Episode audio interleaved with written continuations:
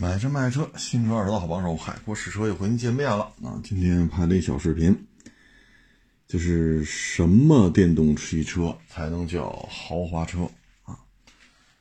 这个话题呢，怎么说呢？现在很多造车新势力是吧？嗯，从来没造过油车，这些年吧，啊，绝大部分造车新势力就是三五年的功夫。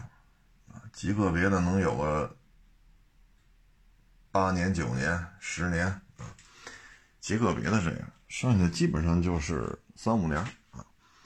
现在月销五千，月销一万啊，或者再多点啊。那油车和电车呢是两个圈子啊。那油车呢，谁是豪华车呀？其实一线的、顶流的就这么几家。奔驰、宝马、路虎、保时捷、雷克萨斯啊，德系三驾马车呢，奥迪的成色呀，跟奔驰、宝马相比都略微弱一点啊。咱只说顶流啊，顶流的这个豪门，嗯，也就是这些了啊，也就是这些了。因为在国内说讴歌、英菲尼迪，这也不得一而抽啊。你说沃尔沃算豪华吧？那你有 D 级轿车吗？没有，啊，您现在咱就别说十二缸了，那八缸的有吗？也没有，啊，你说曾经，咱就别说曾经了，啊，咱就别说曾经了，就五过去五年你有吗？啊，剩下还有什么卡迪是吧？林肯啊，这倒是有八缸的啊，那八缸的品种还多了去，但实际上国内认可的就是。奔驰、宝马、保时捷、路虎、雷克萨，啊，那电车呢？跟油车不一样，啊，驱动方式啊，加速度啊，啊，能源消耗的方式啊，设计理念呀，车的营销的思路啊，都不一样。所以呢，现在造车新势力是吧？觉着我们月销过五千了，月销过一万了，我们就得排个，是吧？江湖的座次，谁是老大，谁是老二，谁是老三，谁是豪门，啊，其实这个事儿啊，也不难啊。你像我这小视频啊，表达的就是什么呢？你要成为豪门，你得具备以下这么几点，比如操控性，啊，咱别找的太贵的，啊，是宝马 M 三，是吧？什么叉六 M，咱别找这个这么较劲的车。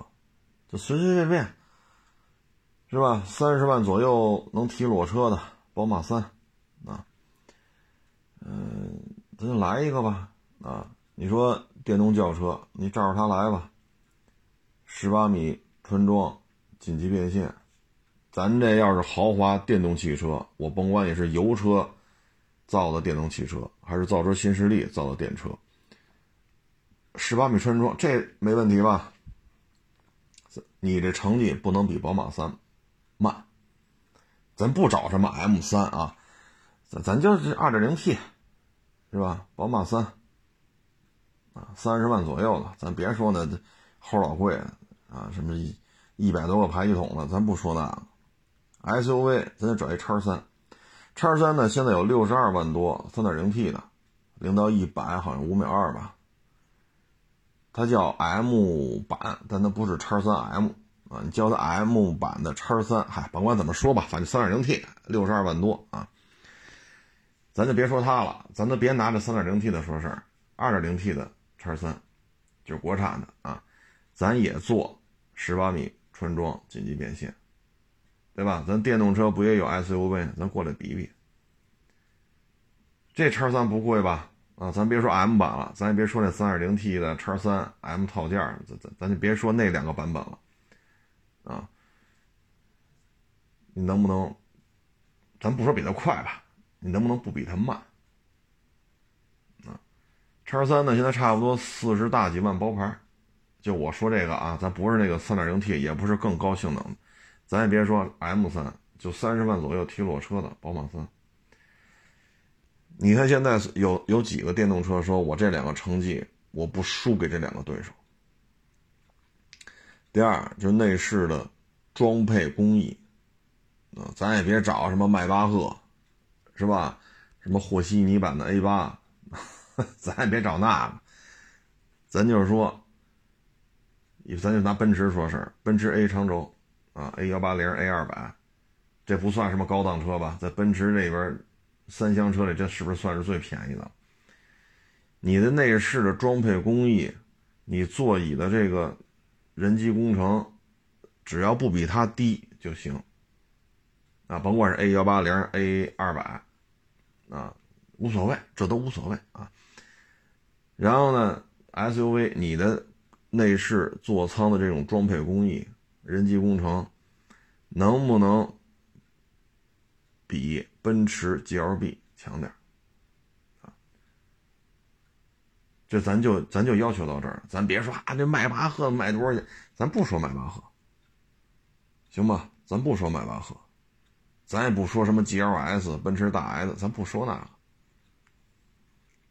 啊，就甭说什么和稀泥版的 A 八了，是吧？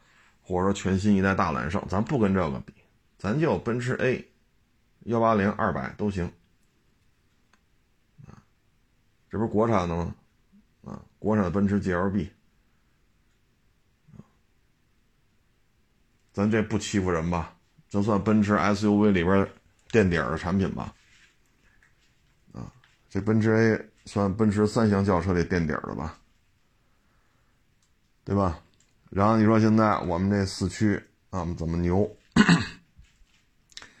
我们一个轱辘加八个电机，还是怎么怎么着啊？我四驱系统怎么怎么牛？可牛可牛了，行，是吧？那咱 SUV。啊，四驱系统不是牛吗？那你就雷克萨的 G 叉四六零，这玩意儿翻山越岭，啊，你说沙漠、戈壁、高原，包括老掌沟、烂泥塘子，啊，咱就跟着他一块跑，咱不求比他跑的还快，咱就求什么呀？他能过，咱也能过，咱别被落下就行。行吧，咱也别说，好家伙，这这到处都是加油站。你去无人区，我们这店，咱不说那个，咱就论他跑一箱油，行吧？G 叉四六零只有一把锁，它还不是最高越野性能的普拉多，因为高算是越野性能比较高的，它有两把锁。咱这 G 叉四六零只有一把锁，越野性能还不是普拉多大家族当中最为彪悍的，它就一把锁啊。然后它小油箱。它不是大油箱，它这小油箱跑完一箱油就行，只要它跑完这一箱油，你能跟得上就行。啊，你看你这你这四驱脱困什么这个那个，是吧？说我有轮边电机，是您厉害，您一个轱辘装一百个电机都行。咱就这几点，啊，你看你能不能做到他们的水平？我发小视频，有时候网友还问呢，为什么 G 叉四六零啊？这牧马人四十多万的不行，行，没问题。牧马人也加满一箱油，您充满电，咱不比续航里程，咱不说续航里程的事儿。牧马人沙漠、戈壁、老掌沟、烂泥塘子，对吧？他能跑，你也跑。啊或者你再便宜点，跑极乐劲畅，这车更便宜。啊或者再便宜点，哈弗 H 九。再便宜点，坦克三百，都比一箱油，你充满电，它加满油跑去吧。我觉得这些环节咱都不比人做得次，咱才能说自己是豪华电动汽车。如果这些方面咱都比不了，您这豪华豪华在哪儿了呀？还是说咱豪华车这些咱都咱都不提了呀？那你要觉得说三十万的宝马三玩十八米春装，咱这三十万的电动车比这咱吃亏，那你说跟谁比？都行，都可以，是吧？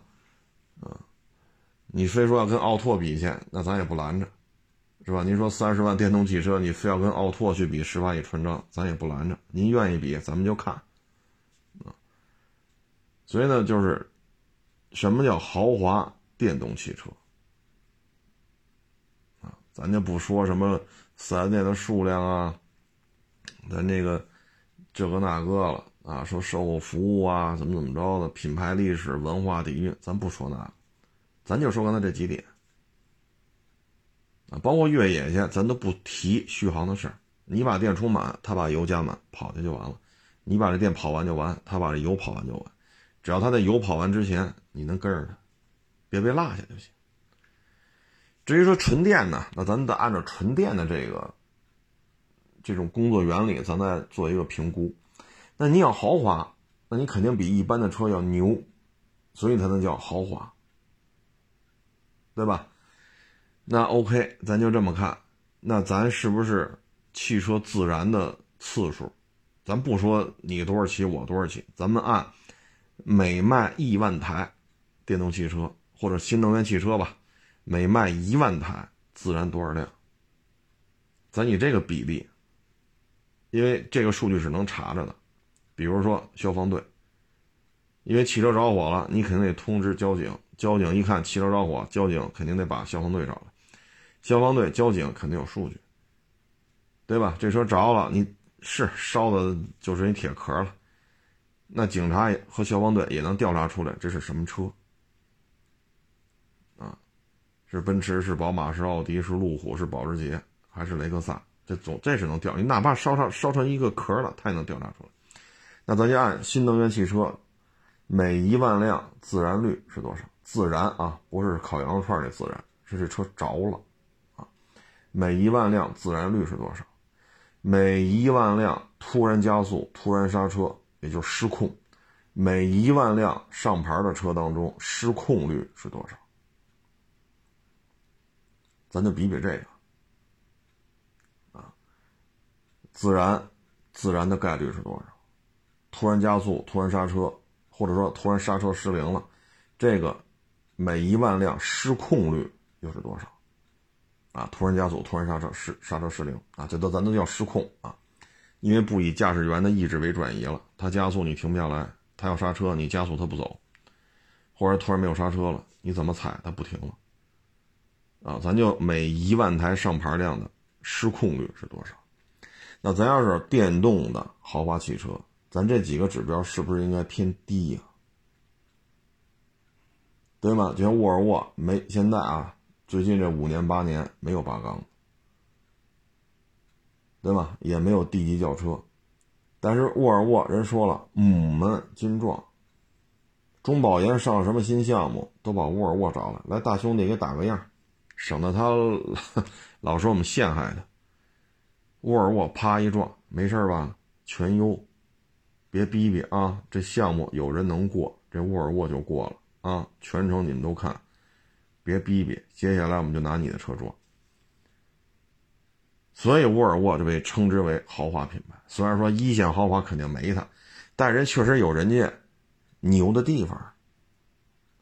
沃尔沃卖出去的车就这些。SUV 也好，这个这个这个轿车也好，大的也好，小的也好，这些范畴之内，咱不说那个沃尔沃啊，说大卡车，咱不说那个沃尔沃，咱就说这个沃尔沃，每一万台车死亡率是不是偏低？所以它没有八缸，没有第一轿车，它它别说八缸，它现在连六缸都没有，这几年来就没有六缸都，八缸六缸也没有，第一轿车也没有，它为什么它称之为豪华？汽车，就是最起码每万台死亡率这一块，沃尔沃是没毛病的，他肯定做的比较优秀，包括中保研有什么事儿都拿沃尔沃打样。你要说这么比，咱拿油车去比，那那那很多网友说了，那你为什么不说油车的死亡率和电车死亡率？这不一样，油车无非就是汽油、柴油，汽油有汽油的。的燃点，柴油有柴油的燃点，对吗？你说油车跟电车，当然增程式咱就不不拿不拿在这讨论了，咱就说纯电的，纯电这车它有烧汽油的吗？它烧汽油就不是纯电了，那是增程的呀，或者说混动，像卡罗拉这样的，对吗？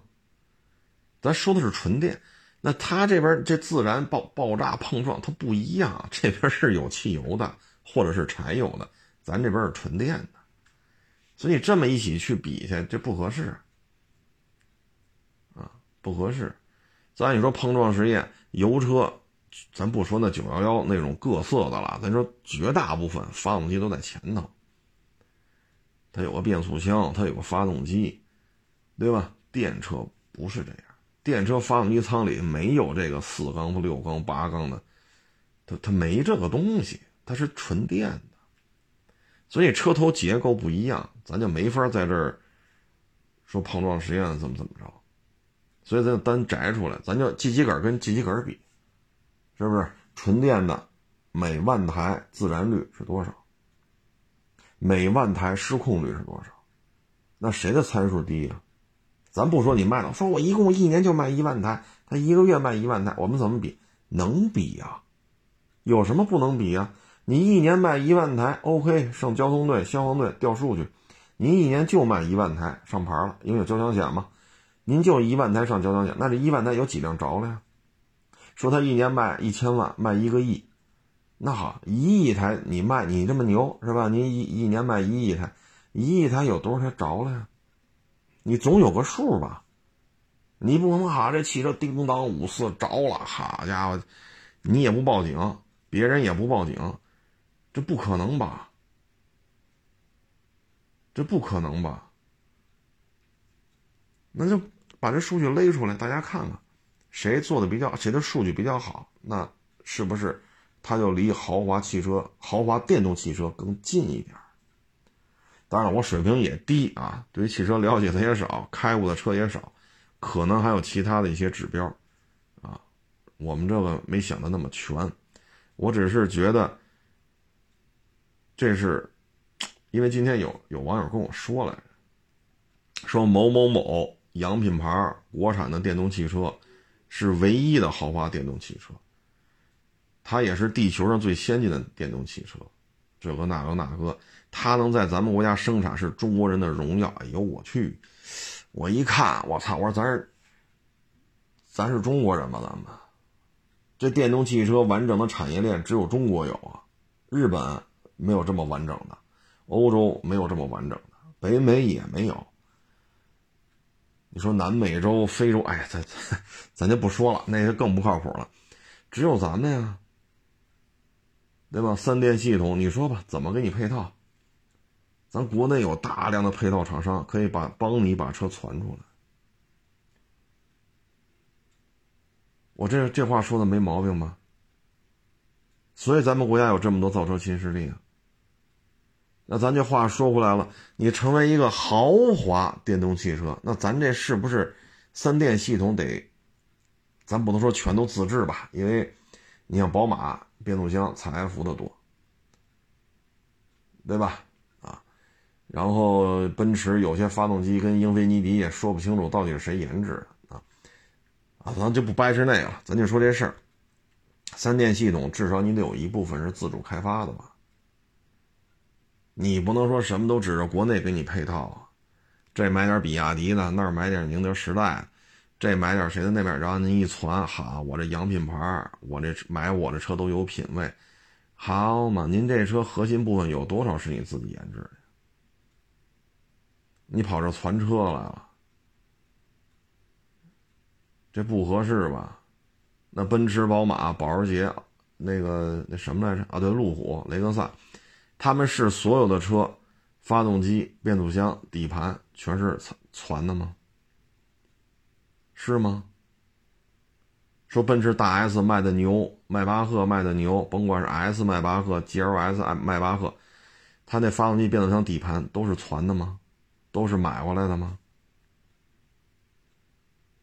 你说宝马三系，你吹这么半天，十八米纯装紧紧急变线，那我就问一句了，宝马三系的。发动机、变速箱、底盘这三样都是外购的吗？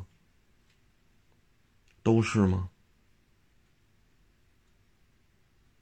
那咱这个这么牛，好家伙，咱跑中国传车来了，咱这叫豪华品牌吗？不合适吧？啊，你说我这变速箱买的爱信的，他那还买的采埃孚，是啊，人家没说连发动机、变速箱、底盘全外购，宝马三。是发动机、变速箱、底盘全外购的吗？不是吧？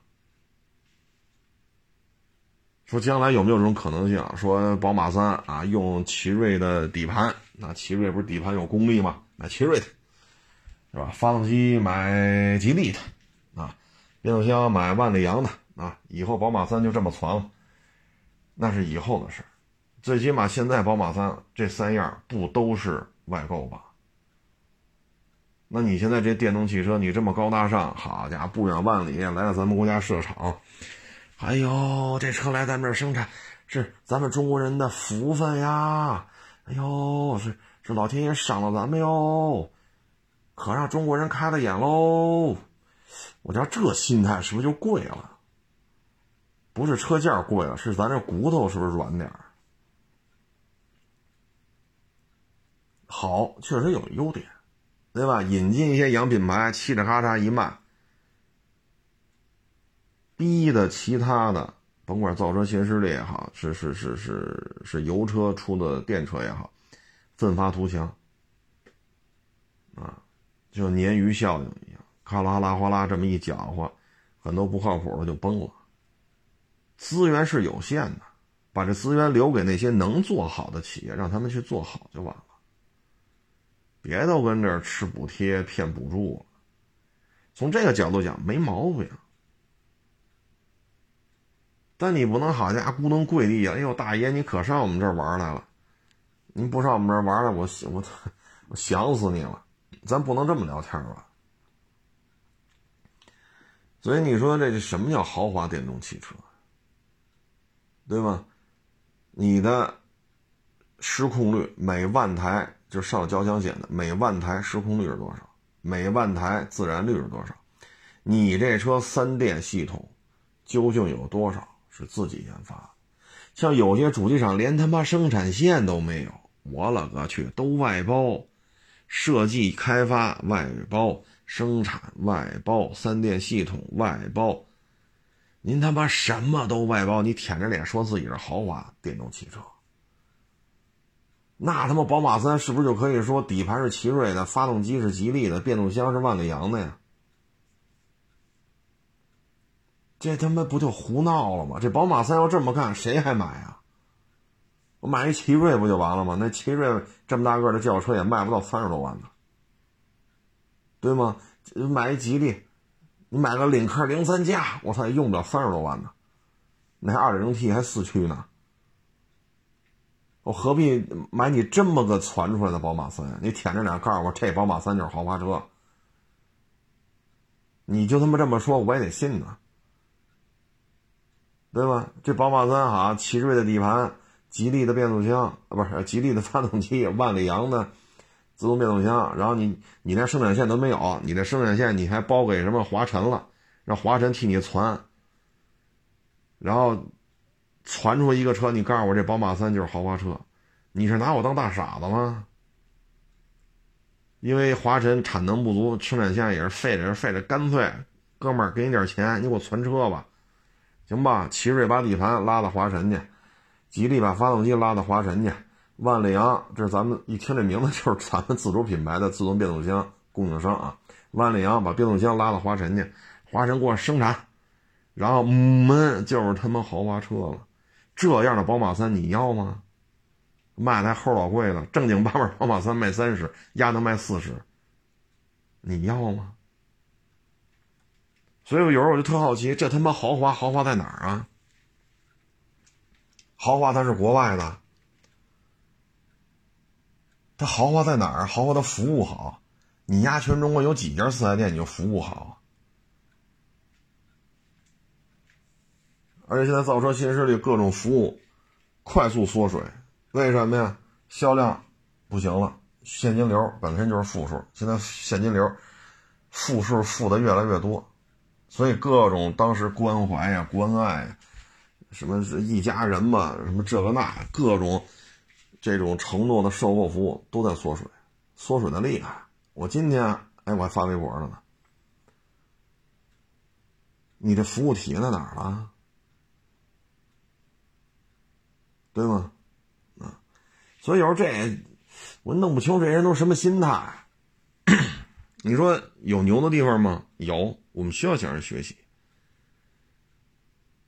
对吧？你看坦克炮，一个是英国那个 L 幺零五，一个是德国的那个豹式的坦克炮，再一个德国豹式坦克用那柴油，哎，是柴油是什么来着？那个发动机组，这都是咱们需要学习的。现在咱九九式坦克、九六式，包括那个一五式轻型坦克，三十吨的，在高原上跑的欢着呢，上得了高原，下得了下得了热带雨林。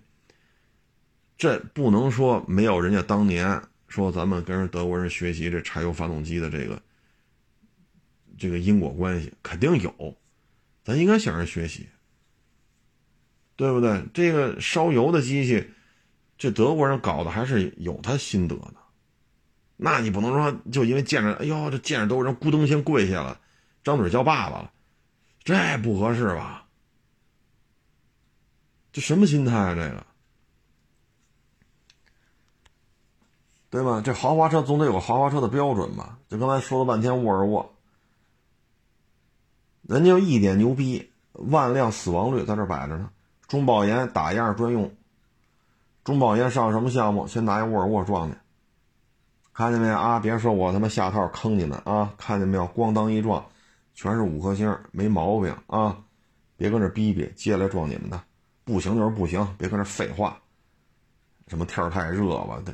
什么地太冷吧？什么中午吃饭吃多着呢？喝水喝喝喝不够，别别扯那没用的。撞完了行就行，不行就不行，别跟这废话。沃尔沃人最起码这一点没毛病吗？沃尔沃金撞，这有人有质疑吗？啊，你看这你老说你金撞，那奔驰不金撞，宝马人没说，因为有了沃尔沃，奔驰不金撞，人没说这话呀。说因为有了沃尔沃，宝马不金撞，奔驰不人没说这话，人只是说自己的车金撞。这一点没毛病吗？那你电动汽车怎么就豪华了？说我他妈屏大，那他妈管个屁用啊！傻子都知道咱们国家传手机世界第一，弄个液晶屏，民用就是民用小客车嘛，呼一大屏，这他妈对于咱们有什么难度啊？华强北都能搞定，只不过你这屏比手机得大太多了，尺寸上可能差点意思，但搞定这里边这点东西。有什么难度吗？有什么难度啊？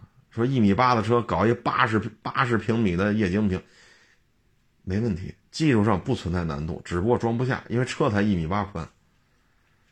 所以这里边吧，觉得就是一心态啊。包括昨天这看一视频，也是某城市啊，也是也是逐步解封。啊，跟北京这状态差不多，但不是北京啊！几个老外，我操，坐在地下，四仰八叉，咣咣，咿呀咿呀，说那我也听不懂，反正不是中国话。周围一地酒瓶子，哎呦哈，这蹦过几个中国人，哎呀呵，也跟人互动。哎呦，你看，你看，你看，我跟他互动了，哎哎，你看，你看，地下那老外，你看他看我了，哎，他我我我这么跳，他也这么跳，你看见没有？哎，赶紧给我拍张照，我跟老外一块跳舞了。就这心态，知道吧？这这这就就这心态。那你妈这这趴那这这这躺地下对吧？屁股着地，这手脚跟这乱蹬，然后嘚儿哇乱叫，一地酒瓶子。你跟他一块合影不丢人吗？不姐啊！我操！我跟老外一起合照了，你知道吧？这就自己就有身份了。其实这种心态要不得，真是要不得！咱们不是说自己特牛逼，那其他国家都是小国啊，都得看我脸色。咱们也不是这样，但咱也不能什么东西啊，哭嚓先跪下了，先叫声爸爸。他是男是女还不知道呢，先把爸爸叫出来，犯不上啊，真是犯不上。需要向人学习吗？需要啊。这需要向人学习，对吗？你说这歼七怎么来的？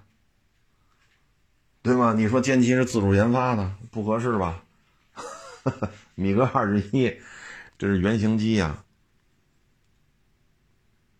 对吧？你说歼八这是咱们自主的成分比较高，但是你能说没借鉴了这个米格二十三吗？对吧？你包括现在这航空发动机，阿乐三十一，RD 三三，现在咱们在这基础上，咱们的航空发动机推力比它大，啊，耗油量比它低，大修时间比它长，但咱也不能说没在人家的发动机上学习过，包括从美国，啊，包括从英国进口的一些航空发动机。咱们也学习了很多，这是应该向人学习的，但不能咣当先跪地。爸爸您好，一看是个女的，哎呦我去，先改口再叫妈吧啊！这个真是犯不上这种心态啊！你说咱们这么勤奋，咱们这么熬鹰似的，这么真是改革开放啊，这一代人又一代人，咱们图什么？咱不就希望让咱国家更强大？当然，这话说的就太虚无缥缈了啊！咱们就希望自己过得好点每一个家庭都买上房了，每一个家庭都买上车了，每一个家庭吃螃蟹都不嘬牙花子了，那咱们国家不就富了吗？您说呢？啊，所以有时候看这些东西吧，真是觉得，嗯，理解不了这种心态啊。咱就不说这个了啊！昨天聊了聊这乌克兰，现在有点这种溃败的迹象啊。今儿还有网友给我发私信，说这是不是这个美国人看俄罗斯打仗挣钱有点心不甘呢？反正美国人是挣着钱了啊，俄罗斯反正这么打，他也是每天都是挣钱啊。所以现在普京也不着急，慢慢打吧。奥德萨，你看也基本上不动，啊，慢慢打，估计是算着账，啊，按照账房先生的计算，再去决定怎么打了。嗯，其实美国现在呢，对这事儿也觉得有点吃亏了，啊，因为毕竟，你说 M 七七七，你甭管是好多电控的东西都给拆了啊，就是一门最原始的一个榴弹炮，但是你也得给呀。虽然能做假账，但你也得，可能现在你看，昨天吧，那这乌克兰这大司机，把那谁给骂一顿，基辛格啊，基辛格的意思呢，就是不要再打了，你乌克兰就默认吧，就现在就这状态，就签一个和平协定就完了。啊，基辛格的想法呢，就觉得这个泽连斯基啊，没有拖垮俄罗斯，而且要的太多。这么拖下去呢？一，俄罗斯越打越挣钱；二，整个欧盟已经是 耗不住了。说欧盟弄弱一点、弄散一点，对美国是有好处，但是把欧盟弄得经济要崩盘，这个也是美国不能接受的啊。所以现在看基辛格这讲话呢，因为基辛格在美国政坛里，这算是老江湖了。这个美国历任的这些总统见着基辛格都得客客气气的，啊，不论是尼克松时代，还是后来的这个那个那个这个，这么多任美国总统，那见着基辛格都得让三分，啊，所以基辛格的这种表态吧，事实上也表达出来，包括前日子四百亿美元，那不是议员大老爷就给否了吗？包括国内，美国国内确实经济状态也不好，四百亿美元给他们，再加上前两天这校园枪击案死了二十一个人，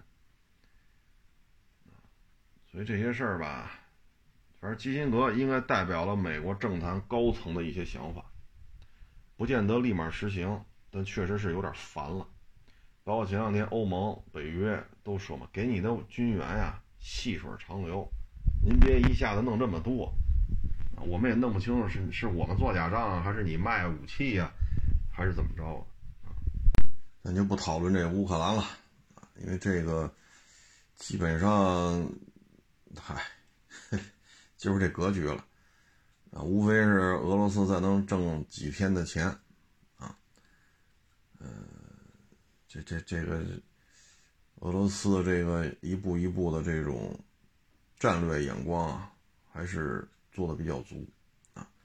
泽连斯基的这种下场吧，应该会让韩国、日本啊，嗯，包括台湾省啊这些是吧，都看得很清楚啊。远亲不如近邻，你可以选择朋友，但你选择不了邻居，因为不像咱们说大不了不那住了。你这搬哪儿去？你说你搬哪儿去？国家和国家的这种地球上的位置能改变吗？尤其是小国大体是这么一情况吧。识时务者为俊杰。美国一个劲儿撺掇，打他呀！你弄他呀！你弄他我就帮你啊！你弄他呀！傻子都知道乌克兰打不过俄罗斯，你非搁那招。招招招招招，又要北约吧，又要部署核武器吧，要美军设军，得惹急了，打吧。美国人到现在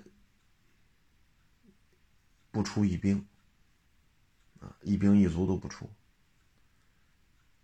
所以这事儿应该，你像这个拜登啊，韩国、日本转一圈回去了，回去之后，你看日本这个。就说了，我们得跟中国做这种建设性的这种关系啊。拜登在的时候骂大街，拜登一走，立马就是另外一套说辞。包括这韩国总统也是，好家伙，见着美国国旗还要这个那个。过去这么多韩国总统没有这么干的。等拜登一走，立马给咱们跟咱们沟通啊，我我们谈了什么，跟你们汇报一下。咱们还得搞好经济，所以这个乌克兰呀，应该是给各个国家都上了一课啊。反正咱们原来也说过，泽连斯基的这个警卫连，我不清楚啊，他这警卫规模是是连、营、团啊，警卫连、警卫营、警卫团，只要那边一句话啊，这泽连斯基说让他今天晚上死，他就活不到明天早上。他真的就是个演员，能享受几天在世界媒体的这种聚焦当中的上蹿下跳，就赶紧享受享受吧。说抛弃你就抛弃了，啊，咱不说他了啊。嗯，原来看过一连连续剧，是光荣而哎，隐秘而伟大还是什么来着？光荣而隐秘。啊，没记住那名字，还挺拗口。就是上海一九四几年，啊，那警察局的事儿，啊，那小伙子叫顾耀东嘛，啊，国民党统治时期呢，以大学法学院第一名的成绩考到这警察局，净他妈挨打了，差点没给他弄死。但是呢，就是要伸张正义，哎，也是得人，怎么说呢？得到了贵人相助吧，总算活下来了，没弄死他。然后加入共产党，到了解放以后，公安局他好像当了处长吧，处长啊。你看那个片子，就说这顾晓东第一天去就开始犯错，大错小错小错大错，都要开了他了。哎，阴差阳错又立了个功。因为他认真，所以立了个功，弄那户籍卡嘛。当然了，其实上面也是拿顾晓东遮挡一下其他的这种情报来源，就把这功劳都推到他身上。哎，阴差阳错又留下来了。然后呢，这两天又看一个连续剧，叫《警察荣誉》啊，《警察荣誉》，中央中央几演的来？中央八好像是。也是四个小警察，啊，嗯，一个是北大法学硕士高材生，啊，一个是警校成绩倒数第一，啊，还被处分过，还被点名公开批评过，在警校的时候啊，一个是他爸爸原来是就是这个派出所所长，啊，但是呢，抓捕犯人的时候被人犯人捅一刀捅死了。扎在心脏上，一刀给捅死了。所以呢，他警校毕业，又来到这个派出所当警察。还有一个呢是警校刑侦专业，比较老实啊。你看这四个警察，打第一天来就开始犯错误啊！第一天、第二天、第三天，好家伙，这就是什么呢？年轻人参加工作，这个就跟那神秘而伟大，不是什么光荣而隐秘。哎，我也弄不清这名字怎么叫，这么不好念。其实特类似，就是年轻人一参加工作，一腔子热血，这个那个那个这个，啊，净净办错事儿了，啊。其实通过这个也能看出来，就是年轻人嘛，首先呢，你得勤快，你不能懒，啊，你要勤快。当然了，因为你啥也不懂，所以说警校学了不老少。像那北大法学系硕士，本科也是北大的，硕士也是北大的，这算是高学高学历吧？法律那肯定比谁都熟，也是没有实际工作经验。第一次出警，抓个逃犯嘛，不让他管，非得管。最后险不光挨了打了，还险些要出事儿。啊，最后带队的所长啊什么的枪都拿出来了，所以他回去之后就很震撼。他说平时学的都是什么正方辩友怎么怎么说，反方辩友怎么说，天天学的这个，真到这动刀动枪了，抓一个杀人犯，那那完全就不是另外一回事儿。所以呢，这就是什么呢？第一要勤快。你说我啥也不懂，老他妈你们说，我什么也不干了，我就办公室喝茶。您才二十二，好像可能也许大约母，你没有在派出所喝茶这资格啊。那五十多还当警察呢，在派出所当民警还有的是，凭什么轮得上你跟这喝茶？对吧？你看我们这旁边那小区那个防疫点那警车天天在那儿停着。你看那警察头发都白了，这岁数不小了吧？那不也在那站着呢？三十六度，头发都白了，你你能说他二十二吗？多大岁数了？那不也一盯盯就一从早到晚搁那盯着吗？所以得勤快，再一个不忘初心，来了确实要匡扶正义。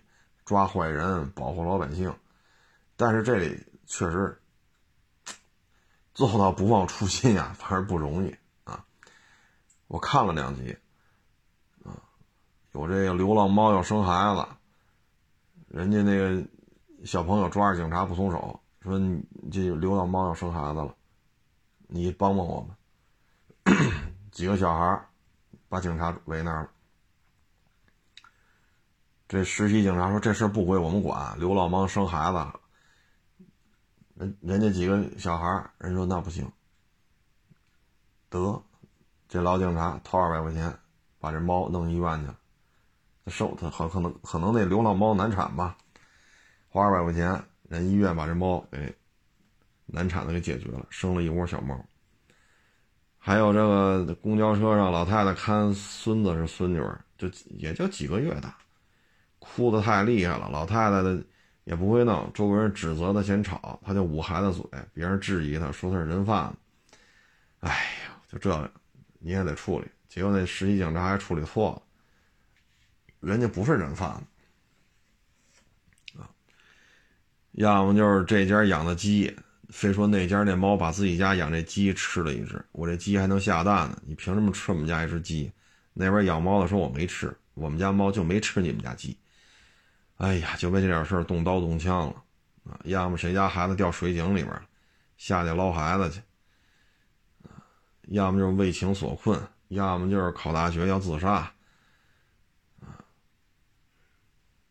所以现在看吧，就是年轻人参加工作，不论你是当医生，啊，当城管，啊，当老师，当警察，啊，还是外企，啊，是什么律师，啊。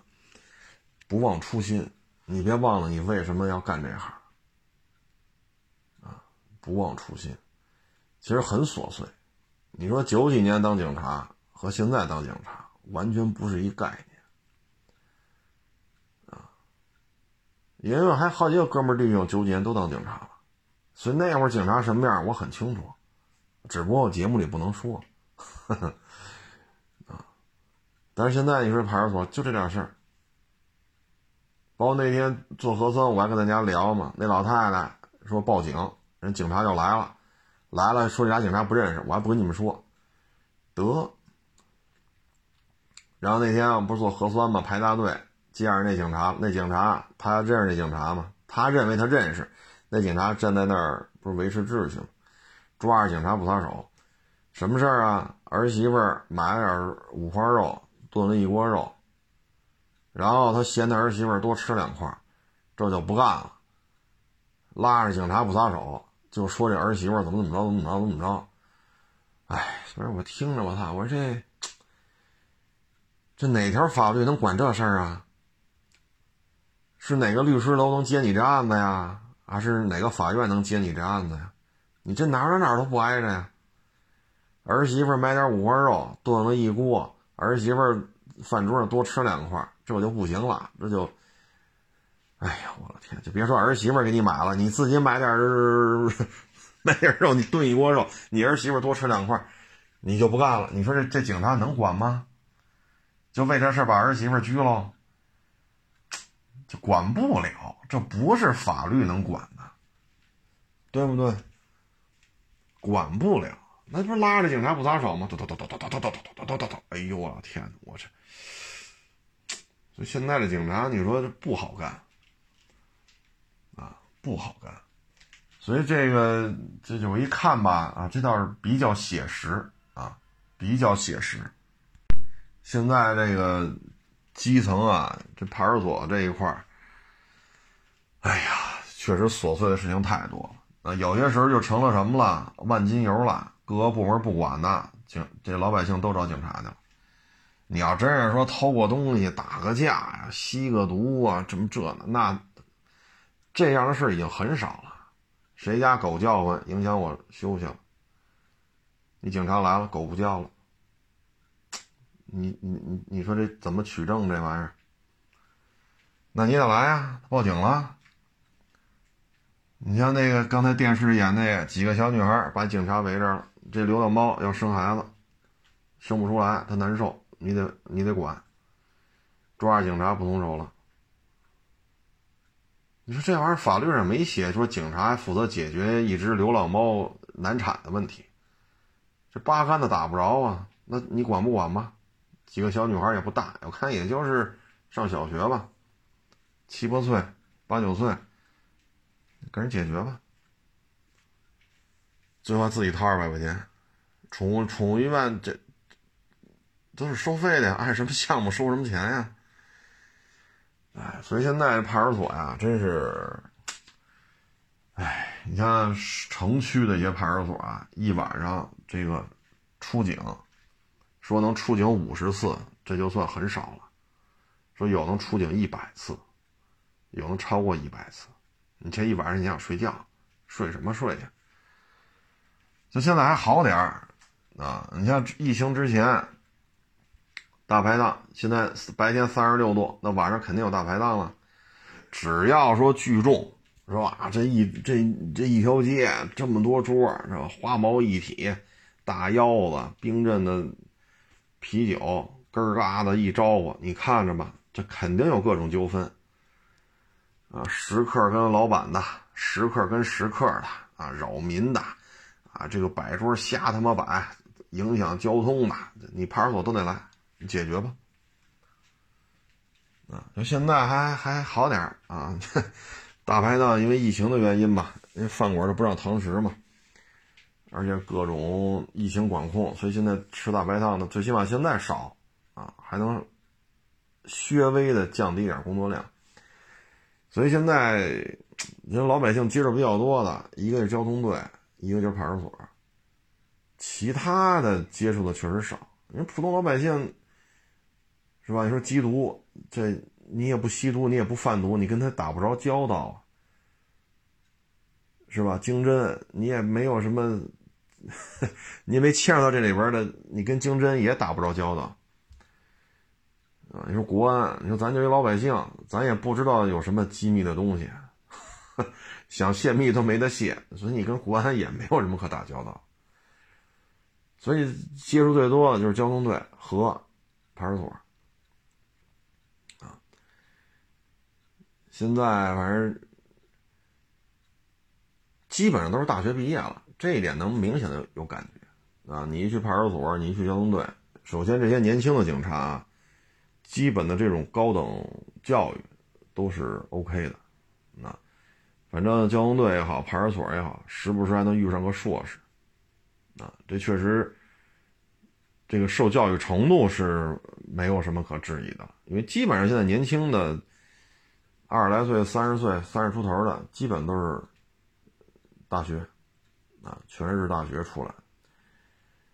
但是这个工作的状态吧，你看完那片子，你就能明白了，确实太琐碎了，鸡啊、猫啊、狗啊，小孩掉井里边吧，谁又跟谁，什么男的搞对象，这女的又不干了，这个那啊，要不然就是跳楼自杀。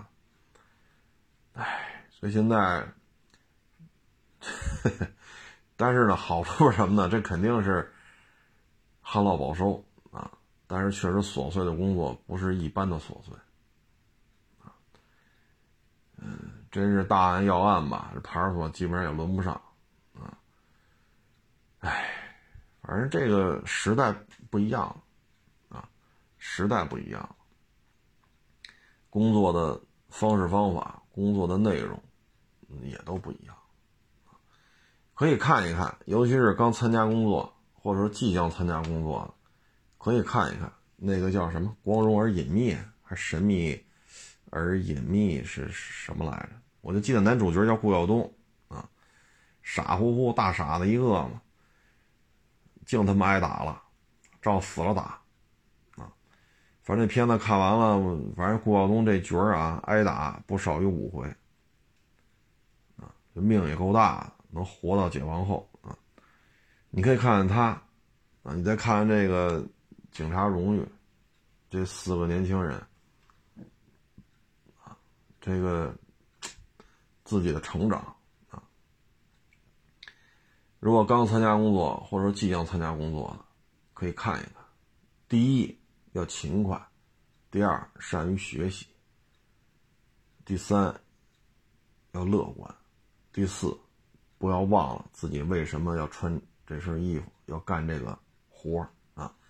不论是当老师、当医生，啊，是是是是是外企呀、私企呀、国企呀，啊，不忘初心，啊，这有些事儿啊，这得得想明白，啊，但是现在年轻人吧。你包括今天做核酸，哎呦我去，排了一里地。我说我都做了这么多次了，一天一次，怎么这队排这么老长啊？上午一去，我勒个去，看着我都眼晕的。扭头回家，下午我说这四点来钟是不是就没人了呀？我勒个去，比上午人还多，排出去一里地。哎呀，你排着吧，没办法了。旁边有两口子。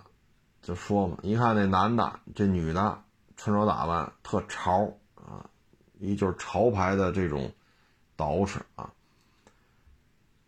这男的啊，这他妈的这那这行业都是傻叉，这那骗钱的，这我去我就能干。我跟你说吧，没有什么不能干的，这有什么呀？那个行业我跟你说吧，我一听这应该是没工作这人。小伙子感觉岁数不大，也就二十大三十，大概也就这么个岁数。一听那口，就是没工作啊。果不其然，一会儿那应该是他媳妇儿，俩人都是一身的潮牌嘛啊。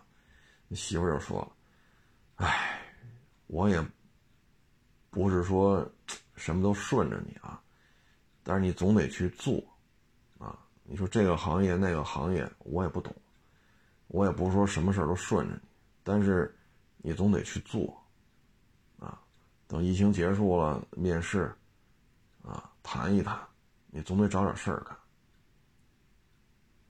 就两口子嘛，一看很年轻，也不差钱啊，因为那女的提拉着，提拉着，哎呦，两条狗，三条狗啊，啊，两口子穿的都特潮啊，衣着打扮，一看家里也不差钱啊，所以我觉得就是，你看这几个警察啊，一来，包括那个学校倒数第一那个。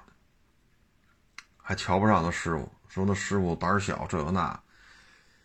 那所长一听就急了嘛，啊，提到办公室臭骂一顿，说什么呢？说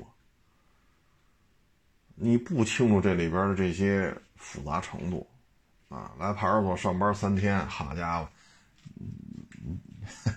这老警察也瞧不上，那老警察也瞧不上，合适吗？所以呢，就是得谦虚一点啊。包括一八年吧，一八年年底，哎，八九月份，九十月份啊，一八年啊，来一个德国什么什么大学汽车工程系的，是是是是个硕士吧？我一八年节目当中说这事儿来，说上我这学习学习了啊。我说行，学吧啊。当时来了有什么？那天好像验了什么 Q 七是什么来着啊？说这怎么撞的？这怎么回事？给他讲，人家就不爱听。人说我们讲汽车纵梁是怎么怎么讲，你说这不对。我说那那德国人讲纵梁那是课堂上，我们这趴着看这纵梁是撞了，这能一样吗？啊，你算多少扭矩扳手怎么怎么着？这纵梁。承担的冲击力是多少？咱俩说的不是一回事吧？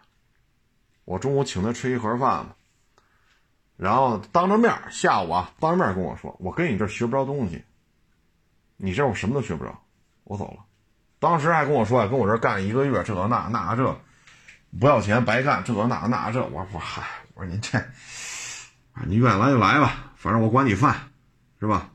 因为。”像他这种在国内待不了几天，又得回德国，你能你能不能在国内待一个月都都两说了。下午就说了，然后后来给我转十五块钱，说把盒饭钱给我，我也没要。所以你看吧，就年轻人他有时候这个状态吧，哎呀，那您这个德国什么什么大学汽车工程系硕士毕业，那你干得了二手车吗？就您这心态，你干得了吗？反正我从一八年我是干到今儿了。说明天库嚓倒闭了，那是明天倒闭的，明天再说吧。今儿没倒闭，虽然说闭市了，但我这还没倒闭。说明天我这买卖关门了，那是明天的事。所以现在有时候年轻人吧，我就应该看一看，啊，冲动啊，谁都瞧不上啊，都是大傻子，就你明白啊。这个就把年轻人啊那种小牛犊子天不怕地不怕，那个劲头的展现的还是啊，他不像顾晓东，顾晓东那个因为人比较老实嘛，家教比较严啊，他没有说跟这瞪眼睛跟那个找茬他都不是那种性格啊。顾晓东那是傻乎乎的，其实家教很严，智商很高。这哥四个呢，性格就不一样。学刑侦那个呢，比较老实，啊，就想多练功。结果呢，去看五百个小时的监控素材，眼都看花了，还没看完呢。这个倒数第一呢，倒是真是立了功了，但是上了三次天班，应该说立了两功吧，立了两次功，但是确实也是比较冲动啊。比较冲动，嗯，那北大硕士呢，老是犹犹豫豫，啊，老是，因为这种事儿就是干净利索嘛，嗯，老是 犯犹豫啊，缺乏缺乏这种实际的这种工作历练，啊，那个女孩呢，因为她爸爸原来就是派出所所长，被人家犯罪嫌疑人啊要跑啊，他爸爸上去保护了这个现在这个副所长，现在这副所长就是他爸爸当年的徒弟，所长出去替他挡了这一刀，这一刀正捅了他爸心脏，当时就死了。所以这女孩呢，一有点风险的案子都不让她上啊，要么这一七岁小女孩不行，你看着她吧，再找俩再找俩男警察来啊保护她。他看着这七岁小女孩啊，你们俩保护她，所里边也怕出什么事儿啊，啊，因为这所里老警察很多都认识啊，都知都跟他爸是同事啊，他爸原来就是一把手啊，一刀给捅死了。所以你看看这几个年轻人心态，有一样的地方都是想表现自己，想立功，也有不一样的地方，有的沉稳，有的急躁，有的犯犹豫啊。这个干事之前老得琢磨琢磨，这个法律哪哪个法第几条第几款怎么说的，那个怎么怎么说？哎呦我的天哪，确实不一样啊！所以刚参加工作或者大学快毕业了，可以看一看，就是自己步入社会的时候，当然了，不可能不犯错误啊，毕竟从学校到社会，少犯点错误。调整好心态，啊，积极、乐观、爱学习，不忘初心，啊，最起码咱做一勤快孩子，啊，咱别做一懒孩子，咱别天天就在家说这大傻叉那大傻叉，自己天天也不出去上班去，也不挣钱去。你看那两口子嘛，那女孩说的真是，我觉得女孩挺挺懂事儿。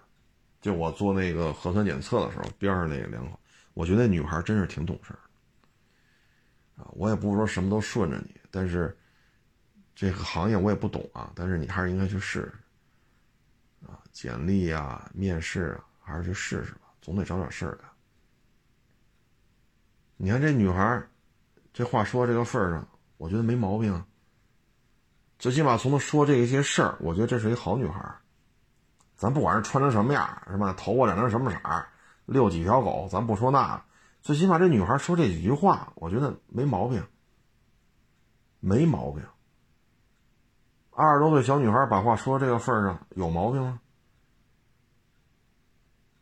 对吧？我四十多，她二十多，我听着，我觉得小姑娘挺好的，这几句话说的挺中肯的。这男的，那行业就是骗钱，真的，我一去，我跟你说，我这我都懂。啊，我都我都明白，我这这，唉，住院，这个就做核核酸检测，排另外一队的这个这个小两口吧，能够快快乐乐，啊，能够白头到老，开开心心，啊，欢迎关注我的新浪微博“海阔试车手”。